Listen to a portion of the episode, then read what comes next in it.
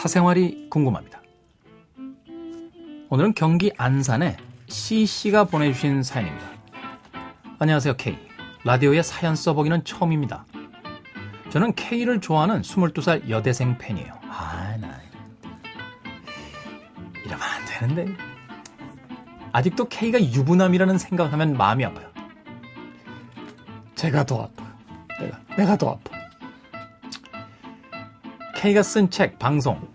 요즘은 안 하시지만 예전에 하시던 인터넷 생방송, 그리고 라디오까지.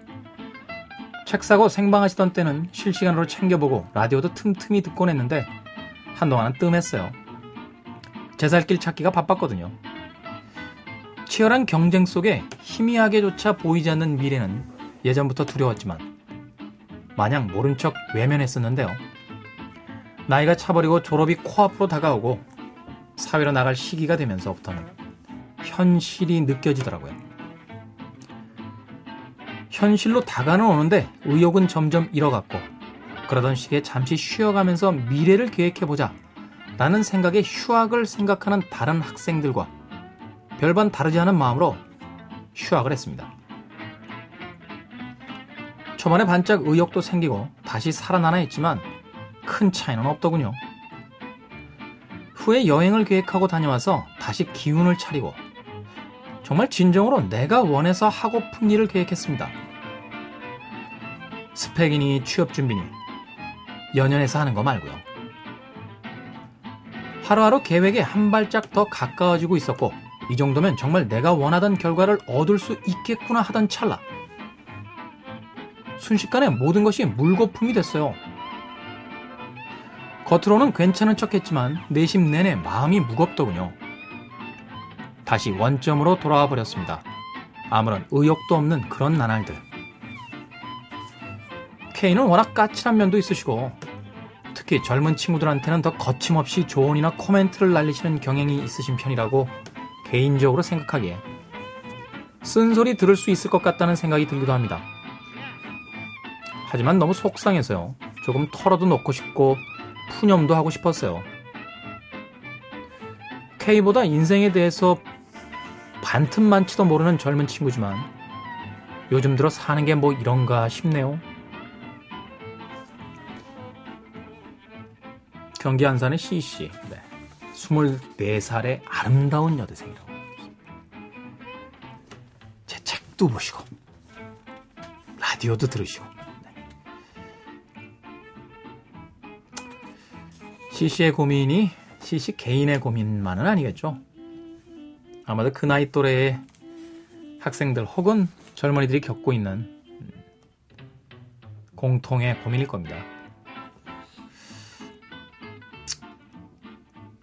저는 그래요. 그렇게 조금씩 조금씩 한 발짝씩 가는 거예요.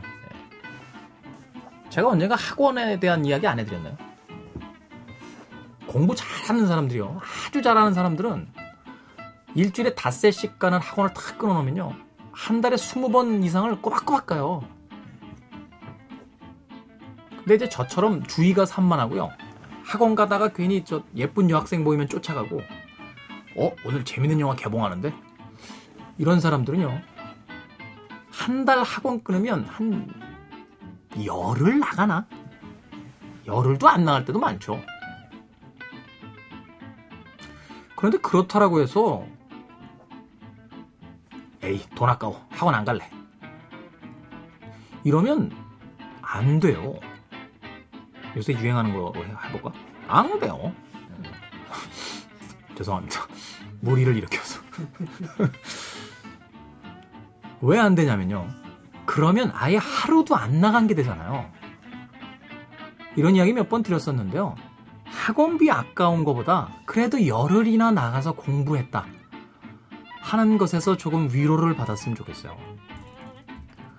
벌써 훈련이 잘 돼 있어서 다리에 힘이 넘치는 친구들은 계단을 세 번, 네 번, 아니 세 계단, 네 계단을 한 번에 뛰어 올라갑니다. 근데 사실 훈련이 잘 안 돼 있는 우리 같은 사람들은 한 번에 한 계단 올라가기도 좀 만만치가 않고 어떨 때는 좀 쉬다가 남들이 두세 계단 올라간 뒤에야 또 한 계단 올라가고 뭐 이럴 때가 있죠. 근데 그렇게 꾸준히 가는 게 중요하다는 생각이 들어요.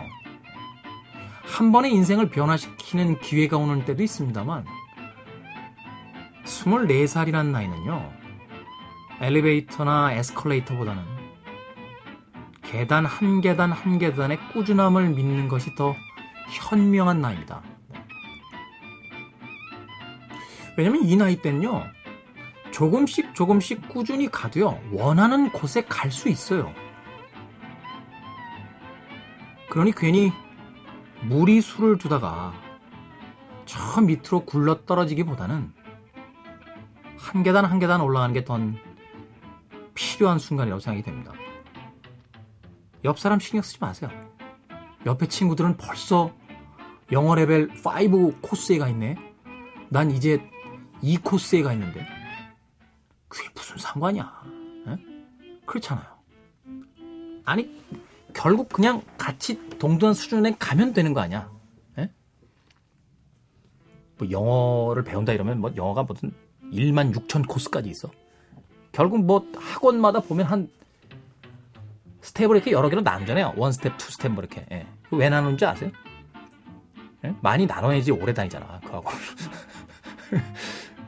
3 step에 다 끝내버리면 안 되잖아. 예? 5나 10 step을 해놔야 이제. 그리고 저도 학원 좀 다녀봐서 아는데요. 한 4, 5 step쯤 되면요.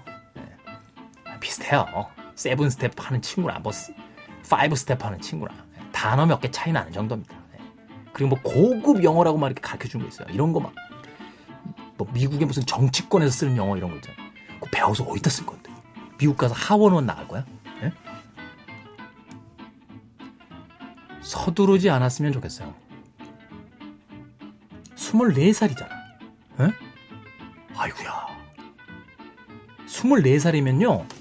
완전히 백지 상태에서 한글을 처음 배우기 시작해도 되는 나이에요. 예? 그렇지 않나? 난 그렇게 생각해. 이야. 24살이란다. 왜 난 이 나이 또래 애들 고민이 고민으로 안 느껴지? 46도 어떡하니?